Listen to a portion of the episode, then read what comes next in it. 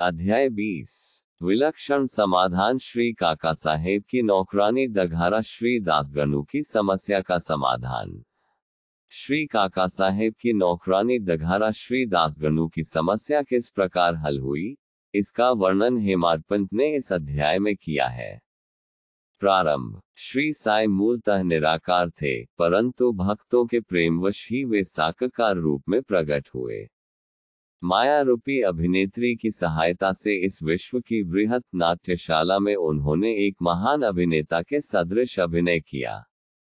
आओ, श्री साई बाबा का ध्यान व स्मरण करें और फिर शिरडी चलकर ध्यानपूर्वक मध्यारी की आरती के पश्चात का कार्यक्रम देखें। जब आरती समाप्त हो गई, तब श्री साई बाबा ने मस्जिद से बाहर आकर एक किनारे खड़े होकर बड़ी करुणा तथा प्रेम पूर्वक भक्तों को उदी वितरण की। भक्तगण भी उनके समक्ष खड़े होकर उनकी ओर निहार कर चरण छूते और उदी वृष्टि का आनंद लेते थे। बाबा दोनों हाथों से भक्तों को उदी देते और अपने हाथ से उनके मस्तक पर उदी का टीका लगाते थे। बाबा के हृदय में भक्तों के प्रति असीम प्रेम था। वे भक्तों को प्रेम से संबोधित करते, ओ भाव, अब जाओ, भोजन करो। इसी प्रकार वे प्रत्येक भक्त से संभाषण करते और उन्हें घर लौटाया करते थे। आह, क्या थे वे दिन जो अस्त हुए तो ऐसे हुए कि फिर इस जीवन में कभी न मिले? यदि तुम कल्पना करो तो अभी भी उस आनंद का अनुभव कर सकते हो। अब हम साय की आनंदमय मूर्ति का ध्यान कर नम्रता, प्रेम और आदर पूर्वक उनकी चरण वंदना कर इस अध्याय की कथा आरंभ करते हैं। एक समय श्री दासगणु ने ईशोपनिषद पर टीका ईशावास्य भावार्थ बोधिनी लिखना प्रारंभ किया। वर्णन करने से पूर्व इस उपनिषद का संक्षिप्त परिचय भी देना आवश्यक है। इसमें वैदिक संहिता के मंत्रों का समावेश होने के कारण इसे मंत्रोपनिषद भी कहते हैं और साथ ही इसमें यजुर्वेद के अंतिम चालीसवें अध्याय का अंश सम्मिलित होने के कारण यह वाचनेयी यदु संहितोपनिषद के नाम से भी प्रसिद्ध है। वैदिक संहिता का समावेश होने के कारण इसे उन अन्य उपनिषदों की अपेक्षा श्रेष्ठकर माना जाता है। जो कि ब्राह्मण और आरण्यक अर्थात मंत्र और धर्म इन विषयों के विवरणात्मक ग्रंथ की कोटि में आते हैं। इतना ही नहीं, अन्य उपनिषद तो केवल ईशोपनिषद में वर्णित गुण तत्वों पर ही आधारित टीकाएँ हैं। पंडित सातवलकर दघारा रचित बृहदारण्यक उपनिषद एवं ईशोपनिषद की टीका प्रचलित टीकाओं में सबसे श्रेष्ठ मानी जाती है। प्रोफेसर आर डी रानारे का कथन है कि ईशोपनिषद एक लघु उपनिषद होते हुए भी उसमें अनेक विषयों का समावेश है, जो एक असाधारण अंतर्दृष्टि प्रदान करता है। इसमें केवल 18 श्लोकों में ही आत्म तत्व वर्णन एक आदर्श संत की जीवनी, जो आकर्षण और कष्टों के संसर्ग में भी अचल रहता है।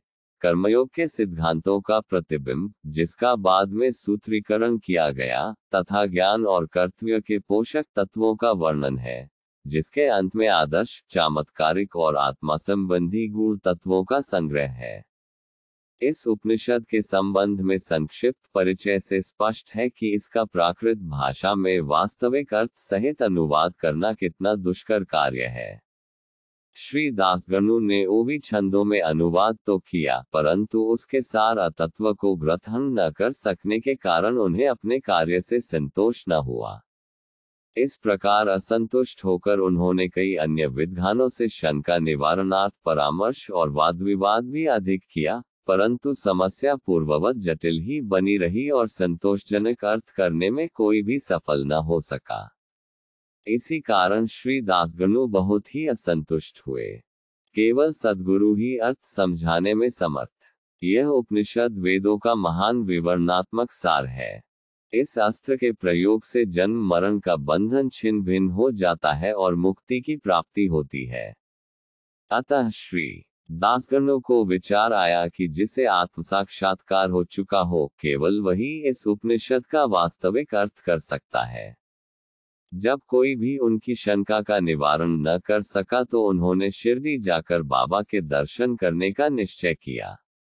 जब उन्हें शिरडी जाने का शुभ अवसर प्राप्त हुआ तो उन्होंने बाबा से भेंट की और चरण वंदना करने के पश्चात उपनिषद में आई हुई कठिनाइयाँ उनके समक्ष रखकर उनसे हल करने की प्रार्थना की। श्री साई बाबा ने आशीर्वाद देकर कहा कि चिंता करने की कोई आवश्यकता नहीं। उसमें कठिनाई ही क्या है? जब तुम लौटोगे तो विलेपाला में काका दीक्षित की नौकरानी तुम्हारी शंका का निवारण कर देगी। उपस्थित लोगों ने जब ये वचन सुने तो वे सोचने लगे कि बाबा केवल विनोद ही कर रहे हैं और कहने लगे कि क्या एक अशिक्षित नौकरानी भी ऐसी जटिल समस्या हल कर सकती है। परंतु दासगणों को तो पूर्ण विश्वास था कि बाबा के वचन कभी असत्य नहीं हो सकते क्योंकि बाबा के वचन तो साक्षात ब्रह्म वाक्य ही है। काका की नौकरानी, बाबा के वचनों में पूर्ण विश्वास कर वे शिरडी से विलेपाला, बंबई के उपनगर में पहुंचकर काका दीक्षित के यहाँ ठहरे। दूसरे दिन दासगणु सुबह मीठी नींद का आनंद ले रहे थे, तभी उन्हें एक निर्धन बालिका के सुंदर गीत का स्पष्ट और मधुर स्वर सुनाई पड़ा। गीत का मुख्य विषय था एक लाल रंग की साड़ी। वह कितनी सुंदर थी, उसका जरी का आंचल कितना बढ़िया था, उसके छोर और किनारे कितनी सुंदर थी, इत्यादि। उन्हें वह गीत अति रुचिकर प्रतीत हुआ। इस कारण उन्होंने बाहर आकर देखा कि यह गीत एक बालिका नाम्या की बहन, जो काका साहेब दीक्षित की नौकरानी है, गा रही है।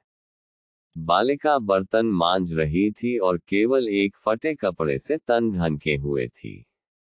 इतनी दरिद्री परिस्थिति में भी उसकी प्रसन्न मुद्रा देखकर श्री दासगणु को दया आ गई और दूसरे दिन श्री दासगणु ने श्री एम वी प्रधान से उस निर्धन बालिका को एक उत्तम साड़ी देने की प्रार्थना की। जब राव बहादुर एम वी प्रधान ने उस बालिका को एक धोती का जोड़ा दिया, तब एक क्षुधा पीड़ित व्यक्ति को जैसे भाग्यवश मधुर भोजन प्राप्त होने पर प्रसन्नता होती है। वैसे ही उसकी प्रसन्नता होती है, वैसे ही उसकी प्रसन्नता का पारावार न रहा। दूसरे दिन उसने नई साड़ी पहनी और अत्यंत हर्षित होकर सानंद नाचने कूदने लगी एवं अन्य बालिकाओं के साथ वह फुगड़ी खेलने में मग्न रही। अगले दिन उसने नई साड़ी संभाल कर संदूक में रख दी और पूर्ववत फटे पुराने कपड़े पहनकर आई, परंतु फिर भी पिछले दिन के समान ही प्रसन्न दिखाई दी। यह देखकर श्री दासगणु की दया आश्चर्य में परिणत हो गई। उनकी ऐसी धारणा थी कि निर्धन होने के ही कारण उससे फटे चिथड़े कपड़े पहनने पड़ते हैं। परंतु अब तो उसके पास नई साड़ी थी, जिसे उसने संभाल कर रख लिया और फटे कपड़े पहनकर भी उसी गर्व और आनंद का अनुभव करती रही। उसके मुख पर डक या निराशा का कोई निशान भी नहीं रहा।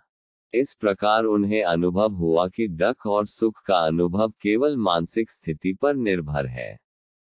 इस घटना पर गूढ़ विचार करने के पश्चात वे इस निष्कर्ष पर पहुँचे कि भगवान ने जो कुछ दिया है, उसी में समाधान वृत्ति रखनी चाहिए और यह निश्चय पूर्वक समझना चाहिए कि वह सब चराचर में व्याप्त है और जो कुछ भी स्थिति उसकी दया से अपने को प्राप्त है, वह अपने लिए अवश्य ही लाभप्रद होगी। इस विशिष्ट घटना में बालिका की निर्धनावस्था, उसके पटे पुराने कपड़े और नई साड़ी देने वाला तथा उसकी स्वीकृति देने वाला यह सब ईश्वर ददघारा ही प्रेरित कार्य था। श्री दासगणु को उपनिषद के पाठ की प्रत्यक्ष शिक्षा मिल गई, अर्थात जो कुछ अपने पास है, उसी में समाधानवृत्ति माननी चाहिए। सार यह है कि जो कुछ होता है, सब उसी की इच्छा से नियंत्रित है। अतः उसी में संतुष्ट रहने में हमारा कल्याण है। शिक्षा पद्धति। उपयुक्त घटना से पाठकों को विदित होगा कि बाबा की पद्धति अक्तीय और अपूर्व थी। बाबा शिरडी के बाहर कभी नहीं गए, परंतु फिर भी उन्होंने किसी को मच्छिंद्रगढ़, किसी को कोल्हापुर या सोलापुर साधनाओं के लिए भेजा। किसी को दिन में और किसी को रात्रि में दर्शन दिए। किसी को काम करते हुए तो किसी को निद्रावस्था में दर्शन दिए और उनकी इच्छाएँ पूर्ण की। भक्तों को शिक्षा देने के लिए उन्होंने कौन कौन सी युक्तियाँ काम में लाए, इसका वर्णन करना असंभव है। इस विशिष्ट घटना में उन्होंने श्री दासगणों को विलेपाला भेजकर वहाँ उनकी नौकरानी दघारा समस्या हल कराई। जिनका ऐसा विचार हो कि श्री दासगणु को बाहर भेजने की आवश्यकता ही क्या थी, क्या वे स्वयं नहीं समझा सकते थे? उनसे मेरा कहना है कि बाबा ने उचित मार्ग ही अपनाया। अन्यथा श्री दासगणु किस प्रकार एक अमूल्य शिक्षा उस निर्धन नौकरानी और उसकी साड़ी दघारा प्राप्त करते, जिसकी रचना स्वयं साई ने की थी। ईशोपनिषद की शिक्षा। ईशोपनिषद की मुख्य देन नीति शास्त्र संबंधी उपदेश है। हर्ष की बात है कि इस उपनिषद की नीति निश्चित रूप से आध्यात्मिक विषयों पर आधारित है, जिसका इसमें बृहत रूप से वर्णन किया गया है। उपनिषद का प्रारंभ ही यहीं से होता है कि समस्त वस्तुएँ ईश्वर से ओतप्रोत है। यह आत्मविषयक स्थिति का भी एक उपसिद्धांत है और जो नीति संबंधी उपदेश उससे ग्रहण करने योग्य है वह यह है कि जो कुछ ईश कृपा से प्राप्त है, उसमें ही आनंद मानना चाहिए और दृढ़ भावना रखनी चाहिए कि ईश्वर ही सर्वशक्तिमान है और इसलिए जो कुछ उसने दिया है, वही हमारे लिए उपयुक्त है। यह भी उसमें प्राकृतिक रूप से वर्णित है कि पराये धन की तृष्णा की प्रवृत्ति को रोकना चाहिए। सारांश यह है कि अपने पास जो कुछ है, उसी में संतुष्ट रहना क्योंकि यही ईश्वर इच्छा है। चरित्र संबंधी दक्तीय उपदेश यह है कि कर्तव्य को ईश्वरेच्छा समझते हुए जीवन व्यतीत करना चाहिए। विशेषतः उन कर्मों को जिनको शास्त्र में वर्णित किया गया है। इस विषय में उपनिषद का कहना है कि आलस्य से आत्मा का पतन हो जाता है और इस प्रकार निरपेक्ष कर्म करते हुए जीवन व्यतीत करने वाला ही अकर्मण्यता के आदर्श को प्राप्त कर सकता है। अंत में कहा है कि जो सब प्राशियों को अपना ही आत्मस्वरूप समझता है तथा जिसे समस्त प्राणी और पदार्थ आत्मस्वरूप हो चुके हैं, उसे मोह कैसे उत्पन्न हो सकता है? ऐसे व्यक्ति को डक का कोई कारण नहीं हो सकता। सर्वभूतों में आत्मदर्शन न कर सकने के कारण भिन्न भिन्न प्रकार के शोक, मोह और डहकों की वृद्धि होती है।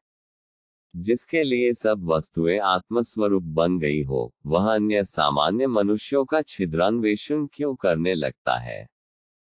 श्री सद्र गुरु साइनाथार्पण मुस्तु। शुभ भवतु।